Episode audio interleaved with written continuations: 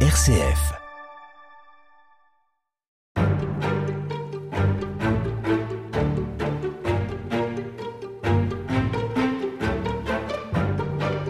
I still have a dream.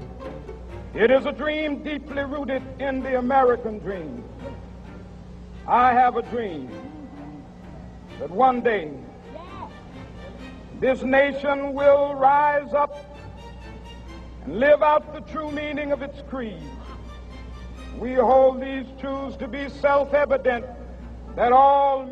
Ces mots, ce discours, cette voix sont connus dans le monde entier. Ils sont le symbole de ce dont un homme est capable de mettre en œuvre pour lutter contre la ségrégation, la discrimination, l'humiliation dont une partie de ses semblables est victime.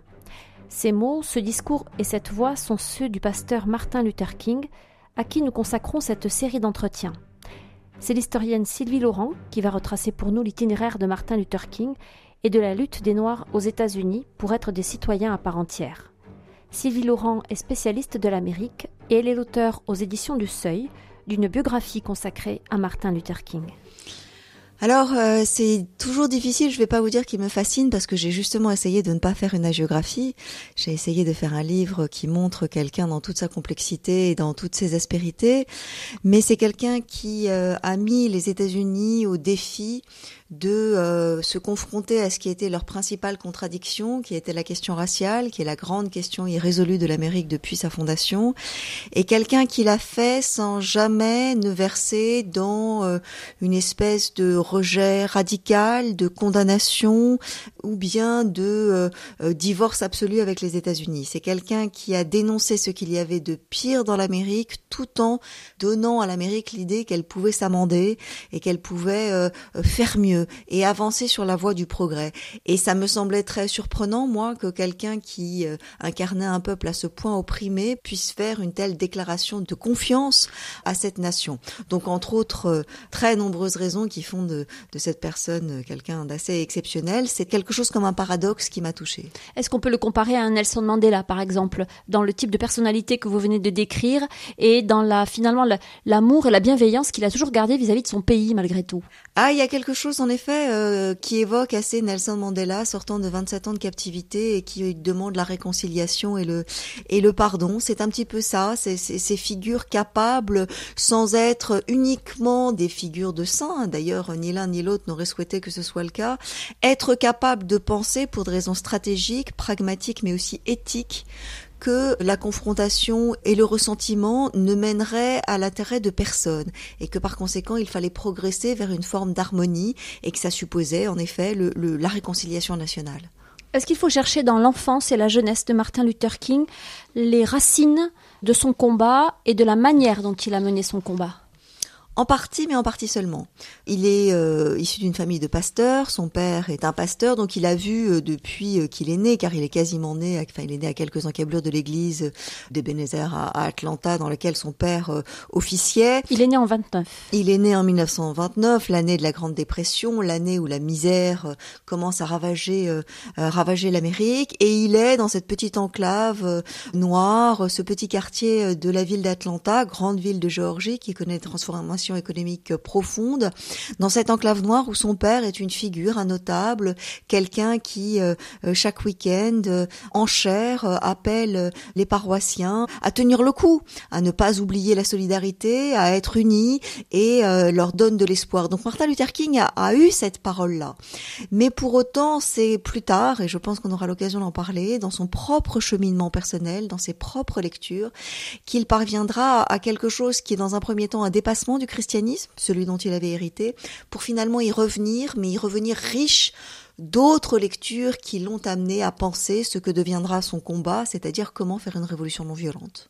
Est-ce qu'il souffre directement, lui, de la ségrégation et du racisme Alors, d'un certain point de vue, il en souffre beaucoup moins que d'autres Noirs plus pauvres, plus indésirables dans euh, des régions du Sud qui sont plus rurales, où la violence euh, et l'injustice et l'arbitraire sont quotidiens. Il a cette chance d'être issu d'une famille de classe moyenne, dans un quartier noir où la majorité de la population est elle-même classe moyenne et noire. Donc, il y a une forme d'entre-soi qui est une forme de protection Néanmoins, c'est une protection à, double tranchant puisque depuis le début des années 20, partout dans le sud des États-Unis où il y a eu des quartiers noirs qui se sont constitués, jouissant d'une certaine forme de prospérité et d'une certaine forme d'autonomie, on a assisté à chaque fois à des réactions extrêmement brutales et criminelles de la population blanche ne supportant pas cette espèce d'ascension et cette espèce de tranquillité. Et on a pu le voir à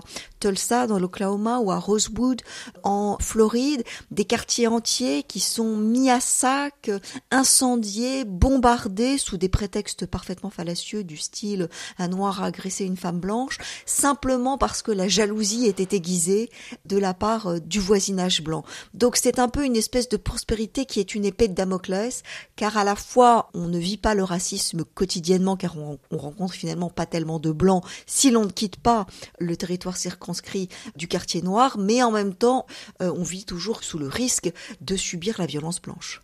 Écoutez, quand j'étais gamin, il y avait un vieux négro, un fermier qui vivait tout près de la maison. Il s'appelait Monroe. Extrait du film Mississippi Burning d'Alan Parker, réalisé en 1988.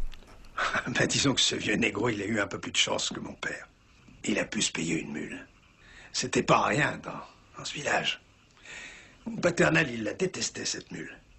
Parce que ses copains, ils arrêtaient pas de le blaguer. Oh, on a vu Monroe qui labourait son champ avec sa mule, et Monroe va s'offrir un bout de terrain vu qu'il a une mule, et... Un matin, la mule s'est réveillée morte. Du poison dans sa flotte. Et après ça, on n'a jamais plus reparlé de la mule en présence du paternel. Le sujet était devenu tabou. Sylvie Laurent, est-ce qu'on peut dire malgré tout qu'il y a un moment fondateur, une prise de conscience? Ou alors comment est-ce qu'elle se fait? Alors des moments fondateurs, il y en a plusieurs. Il y a une anecdote qu'il raconte dans son autobiographie.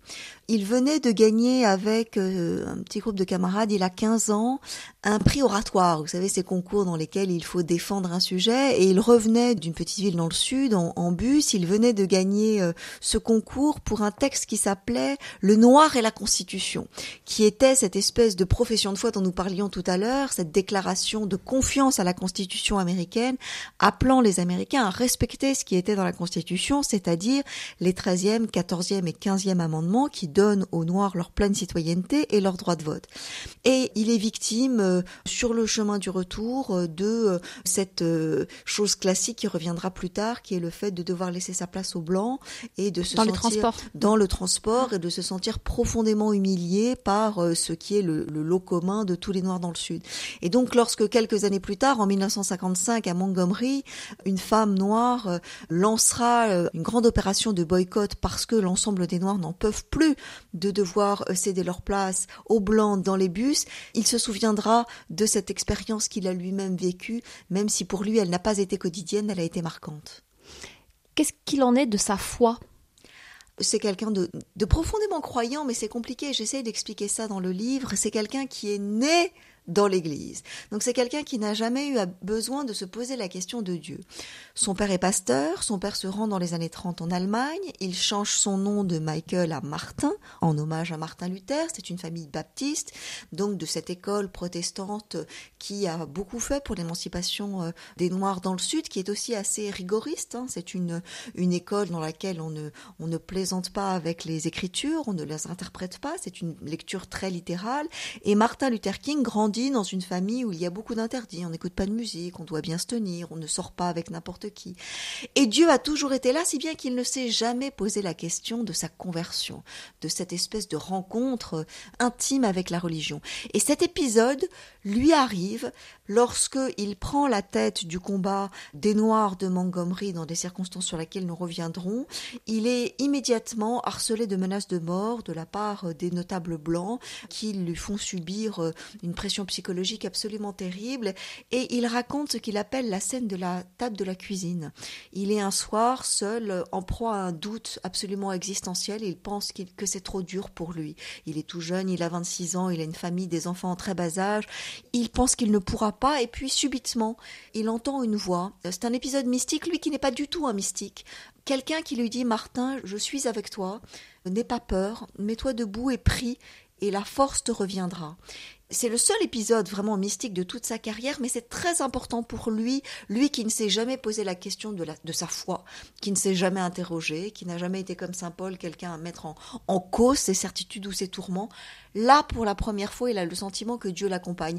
Et ça le poussera, lors de ses euh, réflexions intellectuelles, à s'intéresser beaucoup au personnalisme, c'est-à-dire à cette école qui veut qu'il y ait une immanence. Dieu est avec vous, il est réel, il est là parmi nous et il nous donne une force au quotidien. Ça n'est pas comme son père avait tendance à le penser, quelque chose de très éloigné, un Dieu vengeur euh, auquel on n'arrive jamais euh, véritablement à, satisfaire les désirs. Là, c'est quelque chose de très réel et de très authentique. Une proximité. Et c'est au nom de cette expérience-là aussi qu'il mène son combat?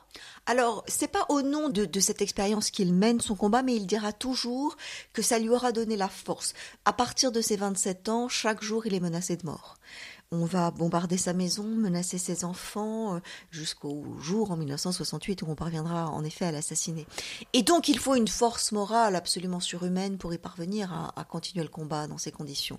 Et il dira toujours que dans ces moments de doute, ce sont à la fois ses amis, les masses de noirs qui combattent avec lui, mais d'un point de vue plus intime, ce qui fait qu'il ne sombre jamais dans la solitude et dans le désespoir, c'est cette présence-là. Elle se souviendra toujours que, au moment le plus faillible, la parole de Dieu l'a soutenu. Et ça, c'est une force qu'il ne le quittera jamais.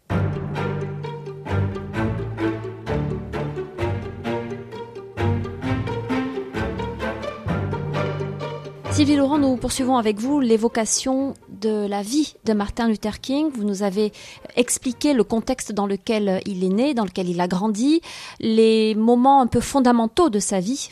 À quel moment peut-on dire qu'il commence vraiment à s'engager et est-ce qu'on peut tout de suite parler d'engagement politique? Il fait des études brillantes, des études tout à fait exceptionnelles pour un noir du Sud à cette époque-là, puisqu'il parvient à obtenir un doctorat en théologie de l'Université de Boston. Et donc, à l'issue de ces études, la question se pose de savoir ce qu'il fait. Il aurait pu devenir professeur dans une université religieuse, pasteur à peu près n'importe où dans le, dans le pays. Il vient de rencontrer une femme dont il s'était prise et qu'il épousera, Coretta Scott. Et la question se pose donc de où allons-nous nous établir? Et parce que la situation des Noirs aux États-Unis, et en particulier au Sud, est une condition d'oppression quotidienne, puisque alors que dans les textes de loi, ils sont censés avoir la pleine citoyenneté et les droits de vote, en réalité les États du Sud ont confisqué ce que la Constitution avait accordé aux Noirs en les privant non seulement de leur droit de vote, mais de leur liberté de mouvement et de leur simple dignité. Un système de terreur existe au Sud qui euh, menace tout Noir qui voudrait faire des études, qui ne serait-ce que lèverait les yeux sur un blanc dans la rue. Donc on est un système d'oppression quasi colonial au Sud. Et cette condition est une espèce d'appel moral pour Martin Luther King. Il ne peut pas être témoin de ça sans rien faire. Il aurait pu, justement, il aurait pu choisir de rester à Boston. Et d'ailleurs, sa jeune épousée, euh, Coretta King, qui elle-même vient de l'Alabama, de ce sud le plus brutal, à aucun prix, elle ne veut retourner au sud et élever ses enfants dans ce contexte-là. Mais il lui dit, on m'appelle là-bas. Qui ont? Alors, pour lui, c'est les paroissiens. Il veut avant tout une seule chose, il veut pas faire de politique, si ce n'est qu'il a une conception de la prédication qui est très politique, puisque son père ne se contentait pas de dire qu'il fallait prier, son père disait aussi qu'il fallait militer pour la liberté, et il entendait bien lui aussi être conforme à ce christianisme social qu'on appelle aux États-Unis le social gospel. Et donc il dit, il y a ce poste qui s'ouvre à Montgomery, euh, je pense que je vais accepter le poste. Et, par amour, Coretta le suit. Et en Alabama. Hein. En Alabama, le pire endroit mhm. pour un noir à cette époque-là. Et nous retrouvons donc un Martin Luther King, jeune diplômé de 26-27 ans, donc à la responsabilité d'une congrégation, de croyants noirs qui vivent des conditions très difficiles, une situation d'oppression insupportable à bien des égards, mais en particulier sur la question des transports publics. Euh, la plupart des noirs sont bien sûr des classes populaires, donc ce sont des, des employés, des femmes de ménage, des plongeurs dans les restaurants, des domestiques, et bien sûr ce sont eux qui prennent les bus. Or la compagnie des bus de la ville est euh, géré par des blancs, la très grande majorité des conducteurs sont des blancs, et ils se comportent de façon tout à fait insupportable vis-à-vis de leurs passagers majoritairement noirs, puisqu'il faut payer à l'avant du bus, redescendre du bus pour monter à l'arrière et que conformément au règlement, il faut que les noirs s'asseyent dans le fond. Les places du milieu peuvent être mélangées, sauf si des blancs se présentent auquel cas les noirs doivent se lever. Et s'il y a beaucoup de blancs qui rentrent dans le bus, tous les noirs doivent se lever. Tous les jours, avoir à prendre le bus et à être humilié de cette sorte est quelque chose qui avait euh, suscité depuis bien des semaines, bien avant l'arrivée de Martin Luther King, le mécontentement de la population. Il y a euh, une organisation organisation politique qui s'appelle la NAACP, qui est l'organisation de défense des gens de couleur, qui cherche depuis plusieurs mois un moyen de traîner la compagnie des bus devant les tribunaux parce que ça n'est pas conforme à la Constitution des États-Unis. Mhm. Et lorsque une de ces militantes actives, Rosa Parks, décide un jour qu'elle va se laisser arrêter par la police en refusant de se lever, un procès enfin va avoir lieu. On va juger Rosa Parks. Et les Noirs de, Montgomery se disent mais il nous faut un porte-parole. Il faut quelqu'un pour aller au procès, il faut quelqu'un pour parler en notre nom à la municipalité, quelqu'un qui a fait des études. Qui donc peut être cette personne Et quelqu'un suggère, ah mais vous savez, il y a ce nouveau pasteur qui vient d'arriver. Il s'appelle Martin Luther King, il est très jeune, personne ne le connaît, donc il n'a pas d'ennemis. Il est très éduqué, peut-être peut-il faire l'affaire. Et lorsqu'on lui propose, la réaction de Martin Luther King est de dire non, non, non, moi Pourquoi? Parce que euh, il veut se consacrer à la religion, il veut se consacrer à sa congrégation, il vient d'arriver, il veut pas tout de suite être absorbé par l'histoire, c'est-à-dire que ce qu'il sent, c'est un mouvement de fond, une vague qui risque de le dépasser. Il n'était pas venu pour ça, il voulait modestement commencer avec ses quelques croyants. Ah, et donc, il est appelé par ce mouvement. J'ai été arrêté le 1er décembre 1955 parce que j'ai refusé de me lever lors d'un trajet en bus. Interview de Rosa Parks quelques années avant sa mort en 2005. Uh, On a dit que j'étais assise devant, mais je n'étais pas devant. Uh, Beaucoup de gens ont lu ou entendu que j'étais devant, mais euh, ce n'est pas vrai. Je n'étais pas assise sur un siège pour les Blancs. J'étais assise sur un siège derrière ceux des Blancs. Il y avait un homme assis côté fenêtre et moi j'étais côté couloir. Et sur le même rang de l'autre côté, il y avait deux femmes assises. Au deuxième ou troisième arrêt, des blancs sont montés et un homme est resté debout. Le chauffeur nous a demandé de nous lever en disant qu'on occupait des sièges à l'avant du bus. Après avoir hésité, les trois autres se sont levés. Moi, j'ai refusé. Il a dit qu'on allait me faire arrêter.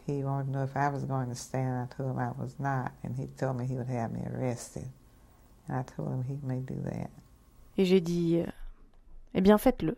Freedom. Freedom is coming, yes. Freedom.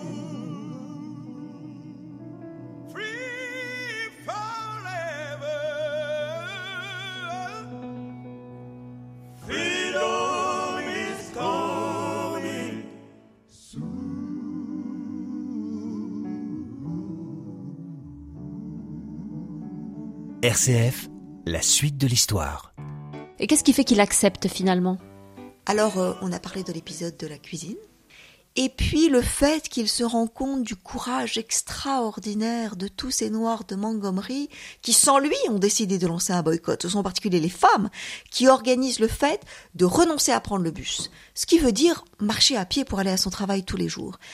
Et il se rend compte le lendemain matin, en se levant à 5 heures au moment du passage du premier bus, que 80% des Noirs ont choisi de marcher à pied des kilomètres et des kilomètres juste pour protester contre l'injustice. Et il se dit, si eux sont capables, alors qu'ils sont misérables, de faire ça pour la justice, alors le moins que je puisse faire, moi, c'est de prêter mon église pour qu'on organise des réunions, c'est de donner ma voix pour les soutenir et de leur parler pour leur donner du courage. Donc en fait, il est sollicité, ça n'est pas un leader qui soulève les foules. Ce sont les masses qui font On vient Martin le chercher. Luther King, exactement, plutôt que Martin Luther King qui fait le mouvement.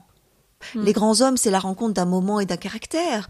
Donc euh, là, en l'occurrence, ce qui est vrai, c'est que le mouvement populaire existait avant lui et qu'il a été comme galvanisé par la force de ces gens et en retour par sa voix exceptionnelle, par son art de la prédication, par son sens, lui qui est si éduqué de la communication avec les plus humbles, à son tour, il les a galvanisés. Donc c'est une espèce de mouvement mutuel où les uns et les autres se sont faits. Concrètement, alors, qu'est-ce qui se passe?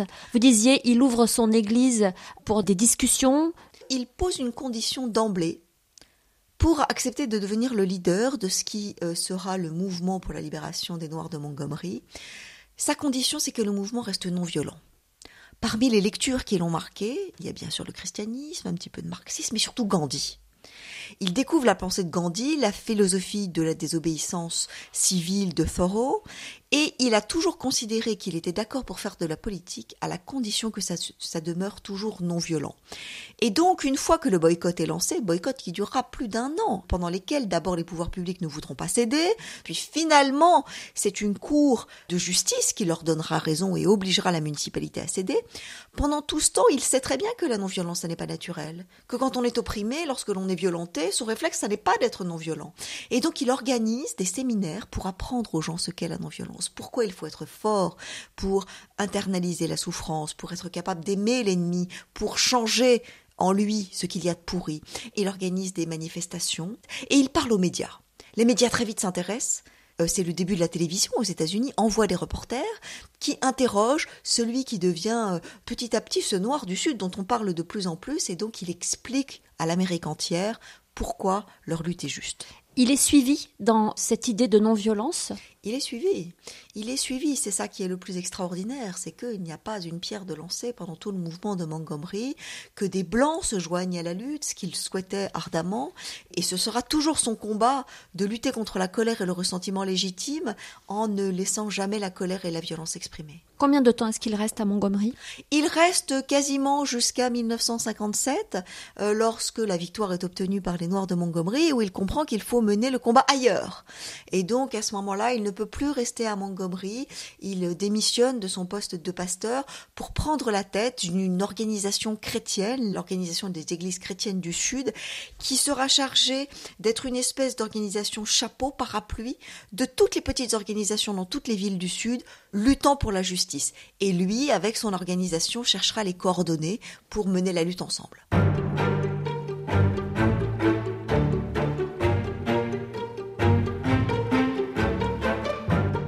Après Montgomery, vous le disiez, Sylvie Laurent, Martin Luther King se sent appelé à poursuivre ce combat, entre guillemets, même si la non-violence est aussi une forme de combat, contre la ségrégation, contre le racisme aux États-Unis.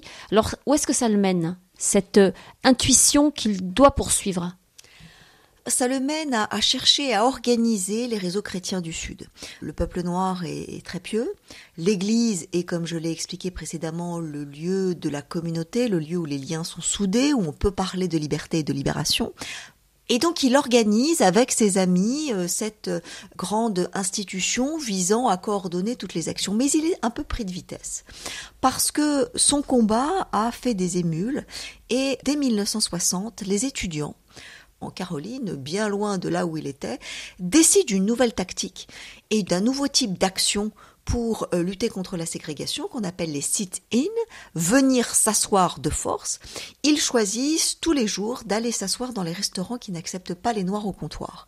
Donc d'une part on ne les sert pas et puis la police est appelée, ils sont rejetés manu militari et euh, ils reviennent le lendemain. Et les étudiants pas du tout à l'initiative de l'organisation de Martin Luther King, le prennent de vitesse et organisent cette nouvelle résistance noire. Mais comme ils ont le plus grand respect pour Martin Luther King, ils l'appellent à les rejoindre. Pour certaines luttes, il ira avec eux manifester dans de nombreuses villes, notamment sa ville d'Atlanta, et il les soutiendra dans leur combat, mais pour une certaine part, il trouvera qu'ils sont un peu jusqu'au boutistes, notamment lorsqu'ils entament les Freedom Rides, c'est-à-dire qu'ils décident de ces opérations très dangereuses consistant à monter à bord de bus blancs et noirs unis pour aller dans les recoins les plus violents du sud des États-Unis où ils sont accueillis par des cocktails Molotov et passés à tabac. Martin Luther King, qui a besoin d'être en pleine santé pour pouvoir mener le combat et qui est toujours sous le coup de condamnation de prison, il ne va pas avec eux. Donc ce sera le début d'une espèce de tension entre les plus jeunes et Martin Luther King il l'admire, mais en même temps, il voudrait que Martin Luther King soit un peu plus audacieux. Une sorte de conflit de génération? Un petit peu. Quel âge a-t-il à ce moment-là? Oh, lui, il a moins de 30 ans. Mais déjà, c'est un vieux pour les plus jeunes qui, à partir de 16 ans, commencent à, à vouloir en découdre et ne pas attendre. Martin Luther King essaye d'avoir une approche stratégique fondée sur la négociation. Et eux ne veulent pas toujours négocier. Et c'est ça qui est parfois difficile, les convaincre qu'il faut savoir attendre, qu'il faut essayer de se mettre la justice de son côté, donc il ne faut pas forcément transgresser les ordres de, des juges locaux. Il appelle aussi à convaincre les Noirs, alors que parfois les plus jeunes ne voudraient pas convaincre, mais imposer la justice par la force. Donc il y a une autre organisation qui sera créée, celle qu'on appelle SNCC, des étudiants noirs, et le travail de Martin Luther King, par le biais d'une femme très importante qui s'appelle Ella Baker, sera d'être une espèce d'ambassadeur entre les plus jeunes et les plus conservateurs du mouvement chrétien, Martin Luther King cherchant à être entre les deux.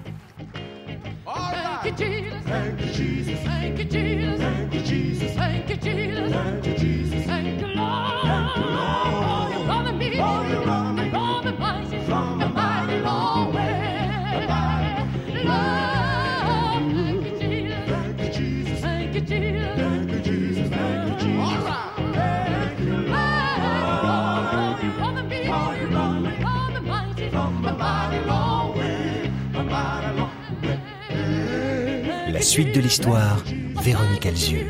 Sous quelle forme prend-il la parole? Est-ce que c'est au cours de ses prêches? Au cours de réunions euh, un peu informelles. Comment est-ce qu'il s'adresse aux gens? Sous quelle forme? Alors, bien sûr, à l'église chaque dimanche, et il tient beaucoup à ses, à ses prêches qu'il travaille beaucoup, il écrit pendant des heures, mais de plus en plus, il est appelé à faire des dizaines de manifestations chaque semaine, à parler dans toutes les églises du pays où il est invité, pas seulement dans les églises, mais les syndicats l'invitent à venir parler, les organisations laïques l'invitent à venir parler, donc il parle tout le temps, et il parle aussi aujourd'hui et par la caméra, il s'adresse aux millions de foyers américains qui l'écoutent. Et il parle bien. C'est un très grand orateur. C'est un remarquable orateur avec ce, cette chose très particulière qui est la scansion de ses paroles. Pas tant l'accent du Sud que cette espèce de rythme très lent des prédicateurs où chaque mot est pesé, où il y a une espèce de musique dans sa voix. Et donc il prend le temps de euh, construire des phrases faites d'anaphores, de métaphores, de structures euh, très musicales. Et il est impossible de ne pas être saisi par euh, son éloquence lorsqu'on l'écoute. Vous dites qu'il travaille beaucoup ses textes. Est-ce qu'il improvise aussi? Bien sûr, c'est un mélange des deux. Alors, au bout d'un moment, comme tous les pasteurs, il est obligé de reprendre des parts de discours qu'il a déjà utilisés ici et là, mais il le remet au goût du jour avec euh, quelques références enrichies. Il lit beaucoup, il lit tout le temps, et donc euh, il essaye, et c'est ça le plus remarquable peut-être, d'être très accessible, parce qu'évidemment, la plupart des Noirs qui l'écoutent n'ont pas fait d'études, mais en même temps, il leur parle comme à un public intelligent. Il y a des citations bien sûr bibliques, mais qui sont des citations théologiques pointues, mais aussi des citations de philosophes, de penseurs, et il arrive à rendre ses pensées complexes accessibles à tous. Sweep street so well that all the host of heaven and earth will have to pause and say, Here lived a great street sweeper who swept his job well. If you can't be a pine on the top of the hill, be a scrub in the valley, but be the best little scrub on the side of the reel. Be a bush if you can't be a tree. If you can't be a highway, just be a trail. If you can't be the sun, be a star. It isn't by size that you win or you fail. Be the best of whatever you are. Est-ce qu'on peut dire qu'il plaît à la presse aussi? La télévision, bien sûr, la radio, euh, tous les médias audiovisuels, c'est un bon client, entre guillemets? Peut-être plus tard, mais au début, euh, les médias blancs, euh, même les médias progressifs se demandent un peu quel est cet agitateur qui organise des manifestations, qui va d'une ville à l'autre pour euh, briser le statu quo. On est toujours un peu gêné par les gens qui sont comme ça des dissidents. Donc on l'écoute, mais on voit comme les, les journalistes qui l'interrogent sont, sont, très hostiles. Les questions sont matinées de défiance. On lui demande mais pourquoi alors que vous dites que vous êtes non violent, vous venez provoquer les gens dans le Sud? Est-ce que vous êtes sûr? Est-ce que vraiment Enfin, euh, le public il est loin d'être acquis. Et est-ce que ça suscite une réaction proportionnelle du côté des Blancs, très hostiles à, ce mouvement noir qui est en train de se lever? Vous avez parlé du Ku Klux Klan, c'est un phénomène très violent mais isolé C'est-à-dire le Ku Klux Klan, c'est la pointe immergée de l'iceberg. Leur côté milice paramilitaire, ultra-violente et, criminelle est bien connu. Et puis tout leur cérémonial et puis leur costume fait que ils sont assez pittoresques d'une certaine façon. Mais le pire, ça n'est pas eux. Le pire, c'est d'une certaine façon les élus, la bourgeoisie blanche bon teint, les gens qui prétendent, comme le dira Martin Luther King dans sa lettre de Birmingham, qu'ils ne sont pas racistes, mais qui en aucun cas ne, veulent faire avancer la situation. Ce sont ceux-là, euh, sous le visage de shérifs euh, de directeurs de la police, de gouverneurs, qui vont bloquer toute forme de progrès, qui vont mettre les Noirs pacifistes en prison, qui bien souvent les violenteront, qui à Birmingham iront jusqu'à mettre les enfants en prison, à jeter euh, les euh, chiens policiers et les karchers sur les enfants parce qu'ils considèrent que la manifestation est une provocation.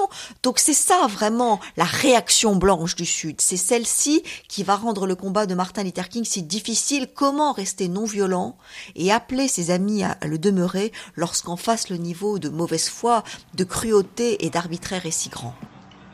Un salon de coiffure, c'est le meilleur endroit pour tailler une barrette. Extrait du film Mississippi Burning de Alan Parker, réalisé en 1988. Vous êtes natif du pays, est-ce que je crois Oui, de sorte, Mississippi, monsieur. Ouais, alors je parie que vous savez ce qu'on pense dans le coin. Parce que ça nous plaît pas que les étrangers nous expliquent ce qu'on doit faire. Laissez-moi vous dire que nos nègres ici se portaient bien, avant que ces bitniks des grandes écoles viennent faire de l'agitation et du ramdam. Ma parole, avant qu'ils arrivent, personne ne se plaignait. ah non, personne n'osait râler. C'est une ville bien calme et bien tranquille ici.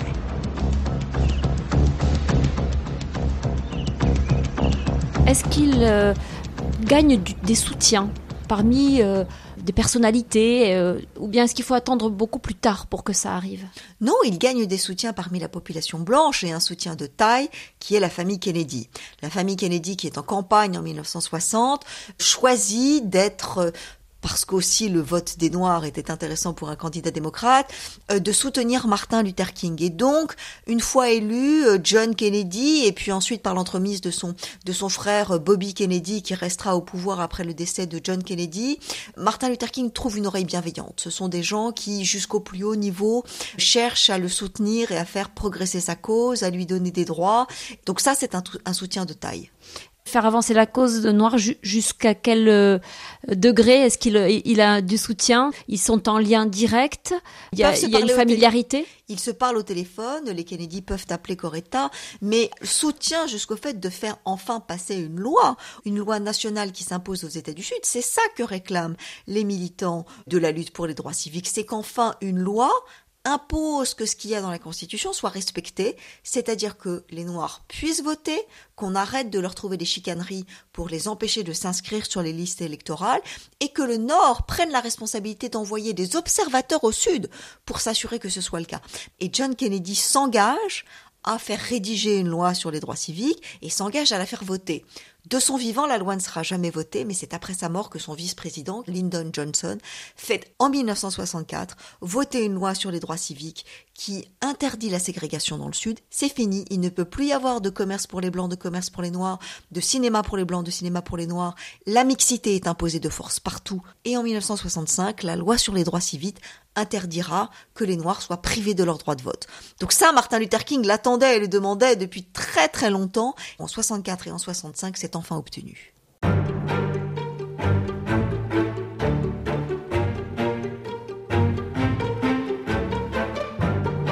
Sylvie Laurent, vous nous avez euh, raconté dans quelles circonstances la loi que Martin Luther King attendait a fini par être votée, celle qui interdit la ségrégation dans tout le pays.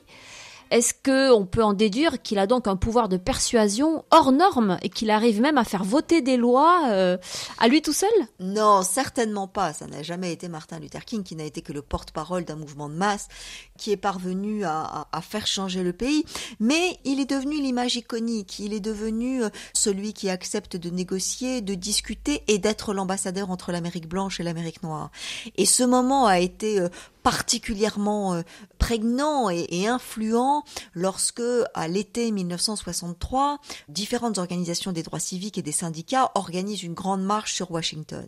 Et cette grande marche, qui a pour but de faire pression sur Kennedy pour que toutes sortes de lois, non seulement celles mettant fin à la ségrégation et donnant le droit de vote, mais des lois sociales sur le travail et le chômage soient votées, cette journée de manifestation rassemble euh, près d'un quart de million de personnes à Washington. Toute la journée, il y a des orateurs qui se succèdent, mais l'histoire retiendra que c'est lorsqu'à 17 heures à peu près, en fin de journée, tout le monde est très fatigué, lorsque Martin Luther King, qui n'est que l'un parmi des dizaines d'orateurs, prend la parole, que là, le temps se suspend et que on l'entend euh, dans tout le pays prononcer ces fameuses phrases j'ai fait un rêve, le rêve qu'un jour l'Amérique soit un pays uni dans lequel les blancs et les noirs soient enfin des frères. Et ce discours, s'il n'a pas en tant que tel provoqué le vote de la loi, il amorce quelque chose? Il y a quelque chose qui se joue à ce moment-là parce que les gens se disent qu'il y a euh, finalement quelque chose qui porte la justice, qu'incarne cet homme qui parle ce jour-là. C'est aussi a posteriori qu'on fera de ce discours-là le, discours incarnant cette quête de liberté, mais cette musique-là, le fait qu'un jeune noir puisse prêcher à l'Amérique entière pour l'amour et la fraternité, c'est un grand moment et ça joue un rôle euh, incontestablement euh, symbolique de ce que les noirs veulent, c'est-à-dire la justice. I have a dream that one day, down in Alabama, with its vicious racists, with its governor having his lips dripping with the words of interposition and nullification. One day, right there in Alabama, little black boys and black girls will be able to join hands with little white boys and white girls as sisters and brothers. I have a dream today. Vous avez insisté sur le fait qu'il il obtient des soutiens, il finit par être connu et par avoir euh, gain de cause en quelque sorte. Ça ne l'a quand même pas empêché d'être emprisonné à plusieurs reprises. Oh, il est emprisonné en permanence, il passe plus de 13 euh, séjours en prison et surtout il est en permanence sous la menace d'une peine à euh, honorer d'un sursis précédent. C'est-à-dire que parfois il est condamné à de la prison avec sursis, mais on lui dit attention, si vous refaites la moindre manifestation, vous irez en prison. Et donc en permanence, il devra calculer de façon stratégique s'il est mieux de prendre le risque d'être emprisonné, et combien de fois il se fait emprisonner volontairement parce qu'il faut bien faire les manifestations et dire la vérité à ce pays qui ne veut pas entendre, et à d'autres moments, il choisira d'être plus prudent, de sortir de prison, ou bien de ne pas aller contre l'avis d'un juge, mais d'attendre, comme à Selma, lors de la fameuse bataille de Selma, les militants, les jeunes dont nous parlions précédemment, voulaient faire cette grande, cette grande marche jusqu'à Montgomery, mais le juge local avait dit non, si vous le faites, vous êtes en, en violation de la loi. Et Martin Luther King ne fait pas la manifestation avec eux. Ils sont très fâchés de ça, mais pour Martin Luther King, mieux vaut attendre quelques jours que le juge change d'avis. À ce moment-là, il y aura la protection policière et on pourra faire une grande marche. Donc il est toujours en train de Il n'est pas un impulsif. Il essaye d'être réfléchi, conscient qu'il est que ce qu'il risque, c'est pas seulement pour lui. Ce qu'il risque, c'est un déchaînement de violence pour les milliers de gens qui l'accompagnent dans les manifestations. La police n'a peur de rien, elle est prête à tabasser jusqu'aux enfants. Donc c'est de sa responsabilité aussi il se sent responsable Bien sûr. de tous ces gens. Il se sentira toujours plus que responsable, coupable. Et c'est quelqu'un qui est tourmenté par la culpabilité dès qu'il arrive quelque chose au sien, que la violence, il n'a pas pu la, contenir, il est profondément bouleversé et traumatisé par cela. I have a dream that one day on the red hills of Georgia, the sons of former slaves and the sons of former slave owners will be, be able to sit down together at the table of brotherhood. I have a dream that one day, even the state of Mississippi, a state sweltering with the heat of injustice, sweltering with the heat of oppression, will be transformed into an oasis of freedom and justice. I have a dream my poor little children. We shall One day live in a nation where they will not be judged by the color of their We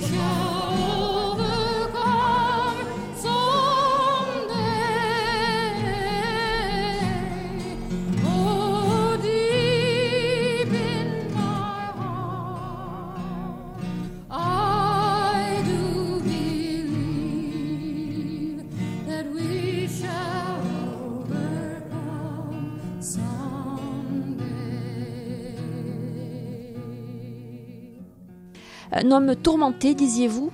Euh, parlez-nous de, de l'homme, justement, de sa personnalité, euh, de, de ses aspirations personnelles, de ce qu'il aimait, de ce qu'il n'aimait pas.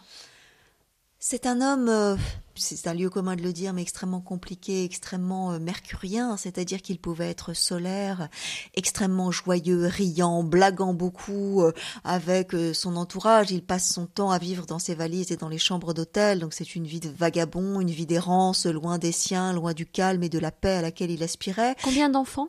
Il a quatre enfants, qui restent avec leur mère à Atlanta la plupart du temps. On sait qu'il a des aventures extra-conjugales à l'occasion pour essayer de tromper la solitude, mais c'est quelqu'un qui, euh, la plupart du temps, est un ami très fidèle, c'est quelqu'un qui est très soucieux des siens. Et puis il y a un autre, Martin Luther King, qui est le Martin Luther King euh, dépressif, en proie au doute. Parfois, il était alité, tellement il était saisi par euh, des moments de mélancolie euh, qui l'empêchaient, y compris d'aller mener son combat. Et donc, ses proches savaient que pendant un jour, deux jours, il fallait le laisser recharger ses batteries, qu'il avait besoin de prier, de reprendre des forces. Donc, c'est quelqu'un qui est à la fois immensément fort, mais qui, face aux menaces de mort, face au fait qu'il comprend à quel point les progrès sont lents à venir, c'est la politique des petits pas, il faut accepter chaque jour de recommencer le combat, et pour une loi obtenu, combien de dénis de justice se poursuivent. C'est très difficile de ne pas être désespéré. Et non seulement il s'interdit de l'être, mais son devoir est d'aller chaque jour parler aux gens pour leur dire de garder l'espoir. C'est une, mission impossible et pourtant il devra euh, et il parviendra jusqu'à ses dernières heures et ce fameux dernier discours qu'il donne à Memphis, alors que lui-même a 42 fièvres, qu'il est épuisé, qu'il aurait voulu rester au lit, euh, d'être capable de se dépasser pour donner l'énergie aux gens qui sont venus l'écouter. Est-ce que c'est quelqu'un qui a eu peur? Oui quelqu'un qui n'a jamais voulu euh, cacher qu'il était faillible, qu'il était comme tous les autres et qu'il avait peur, mais qu'il n'acceptait pas de céder à la peur. il dit oui, oui, euh, moi aussi j'ai peur, mais je ne reculerai jamais devant la peur parce que Dieu est avec moi et qu'il m'interdit d'avoir peur. Et au nom de tous ceux qui surmontent leur peur, je n'ai pas le droit, moi, d'avoir peur. Je suis le shérif Stuckey. Rupert Anderson.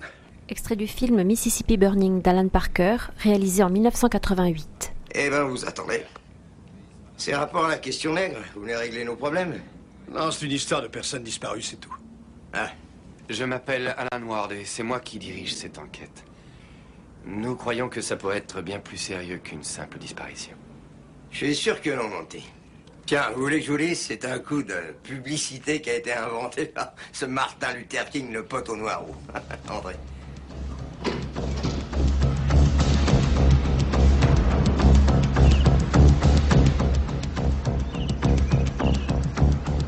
Est-ce qu'une personnalité comme celle-là est, euh, euh, je sais pas si on peut dire les choses comme ça, mais un pur produit des États-Unis malgré tout? Est-ce que ce, évidemment, le contexte est très porteur, on va dire, mais euh, c'est une destinée hors norme. Alors il y en a eu ailleurs, mais quand même. Il est incontestablement très américain dans ce mélange très particulier de religion et de culte civique c'est quelqu'un qui arrive à ériger au même niveau de sanctité la Bible et la Constitution des États-Unis. Pour lui, ces deux textes avancent main dans la main pour promettre la justice à tous. C'est très unique, c'est-à-dire que il existe des révolutionnaires de tout temps et dans tous les pays du monde, mais quels sont les révolutionnaires qui sont constitutionnalistes? Les révolutionnaires légalistes qui ne veulent ni la violence, ni se débarrasser de la Constitution, faire, faire table rase du passé, mais au contraire, revenir à la lettre de la Constitution. Et donc, dans cette espèce de religion civique, il est très américain et en même temps très américain dans le fait qu'il est un dissident, un rebelle, quelqu'un, et ça c'est une tradition américaine a oublié, qui est une tradition de désobéissant. Donc c'est d'autant plus difficile pour lui que les Noirs soient privés de leur citoyenneté parce qu'ils sont plus américains que les Américains. Un rebelle en cravate. Mais un pas, toujours. Au contraire, à, un moment, lorsqu'il choisit de marcher à partir de, Montgomery, il quitte la cravate pour le bleu de travail ou le blue jean pour être un parmi les autres et marquer comme ça qu'il est un, homme du commun, un simple marcheur comme les milliers d'autres.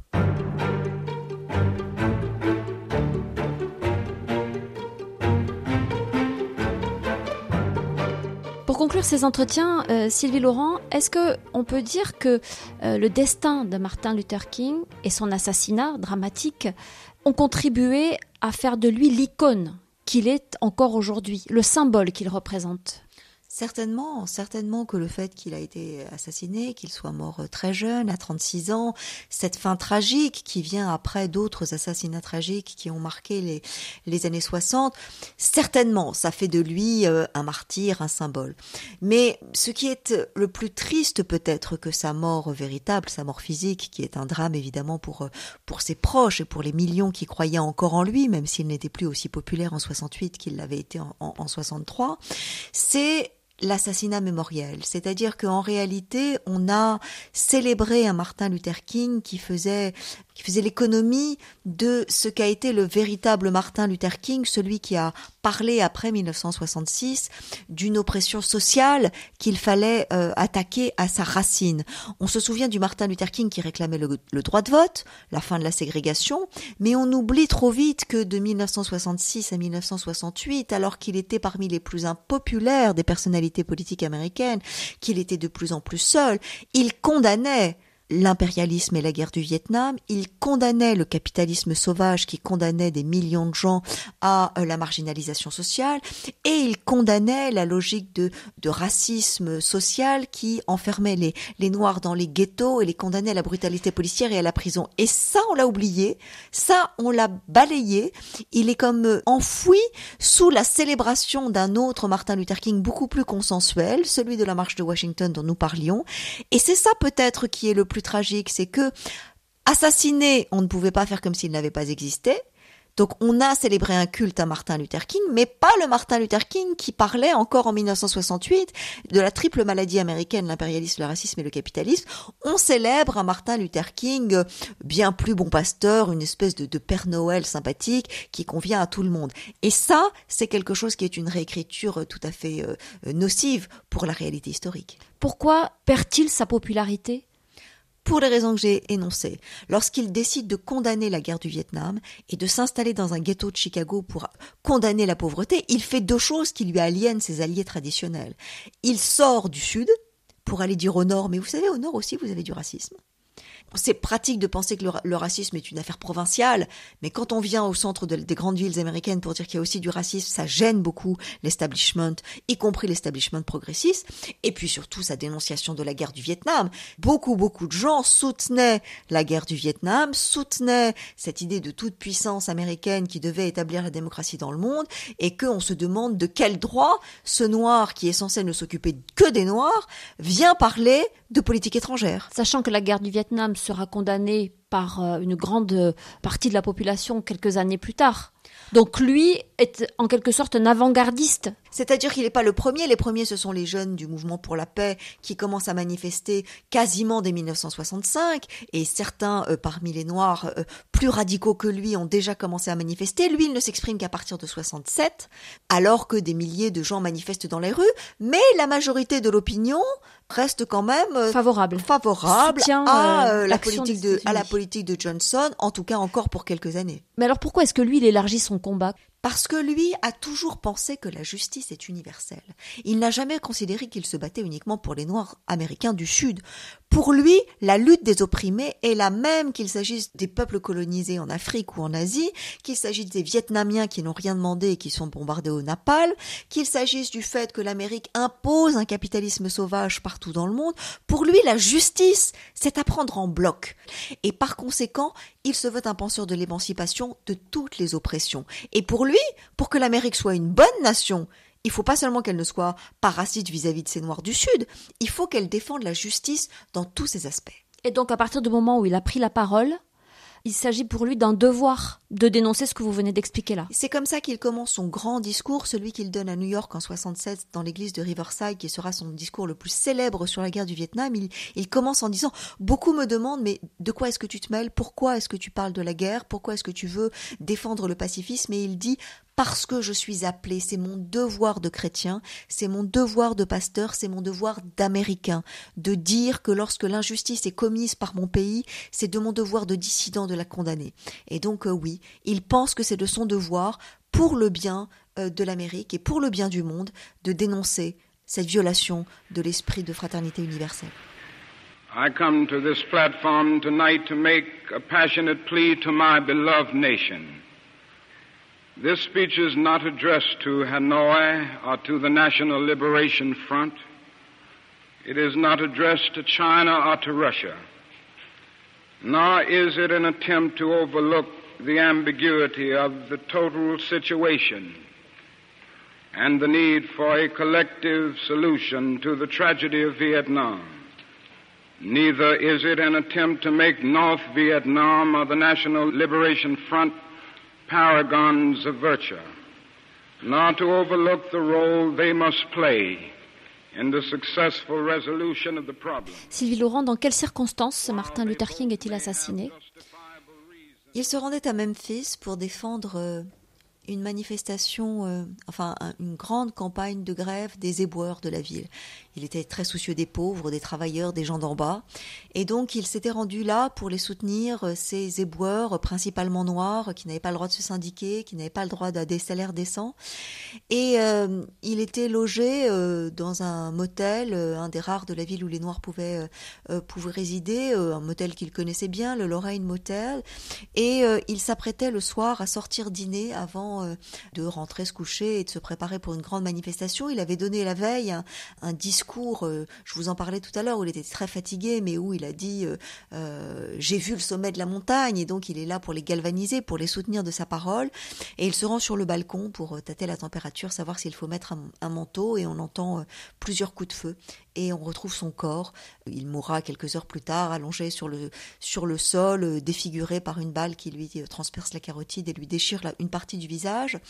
L'assassin sera arrêté quelques temps plus tard. Il s'appelle James Earl Ray. C'est un blanc raciste, anticommuniste. Alors ensuite, toutes sortes de théories ont commencé à, se développer. Est-ce qu'il a agi seul? Est-ce qu'il a agi sur ordre? Est-ce que c'est le, FBI lui-même qui, l'aurait armé? Y aurait-il eu un grand complot national? On n'a jamais su véritablement, une partie des archives n'est pas, n'est pas encore déclassifiée. Ce, que je voudrais dire sur cette cause de la mort, c'est que ce que dira son ami d'enfance lors de ses obsèques, qui est la question n'est pas qui a tué Martin Luther King, mais qu'est-ce qui a tué Martin Luther King? Et ce qui a tué Martin Luther King, c'est la force du racisme, la force de l'injustice et du matérialisme aux États-Unis, qui fait que même lui, même l'apôtre de la non-violence, même celui qui voulait la fraternité et le dépassement dialectique de, de toutes les oppositions, a fini par être assassiné parce que sa parole gênait. Et quand on en arrive là, c'est la preuve qu'il avait raison que l'Amérique est malade, malade de quelque chose au point où elle préfère ne pas entendre celui qui le disait euh, euh, gentiment. Et le grand paradoxe et la grande tragédie, c'est qu'à la nouvelle de son assassinat, plus d'une centaine de villes dans tout le pays est réduite en, en cendres. Les Noirs du pays sont inconsolables d'une amertume et d'une colère qu'on leur comprend. Et pour eux, c'est bien la preuve que la non-violence est un échec. Et donc il faut désormais passer euh, à l'expression de la colère euh, la plus simple, les émeutes, le fait de brûler ce qui vous appartient, de lancer des pierres. Et, sans doute Martin Luther King a-t-il eu euh, de façon posthume le cœur brisé devant ce déchaînement de, violence de 1968 à partir du 4 avril 1968. Precious Lord, take my hand. Lead me on, let me stand. I am tired. I am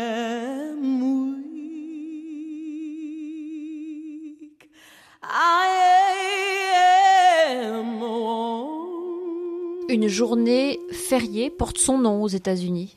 Oui, depuis 1983, il y a une journée euh, Martin Luther King, une journée de célébration. Alors, euh, comme je le disais tout à l'heure, quel est le Martin Luther King dont on, se souvient ce jour-là?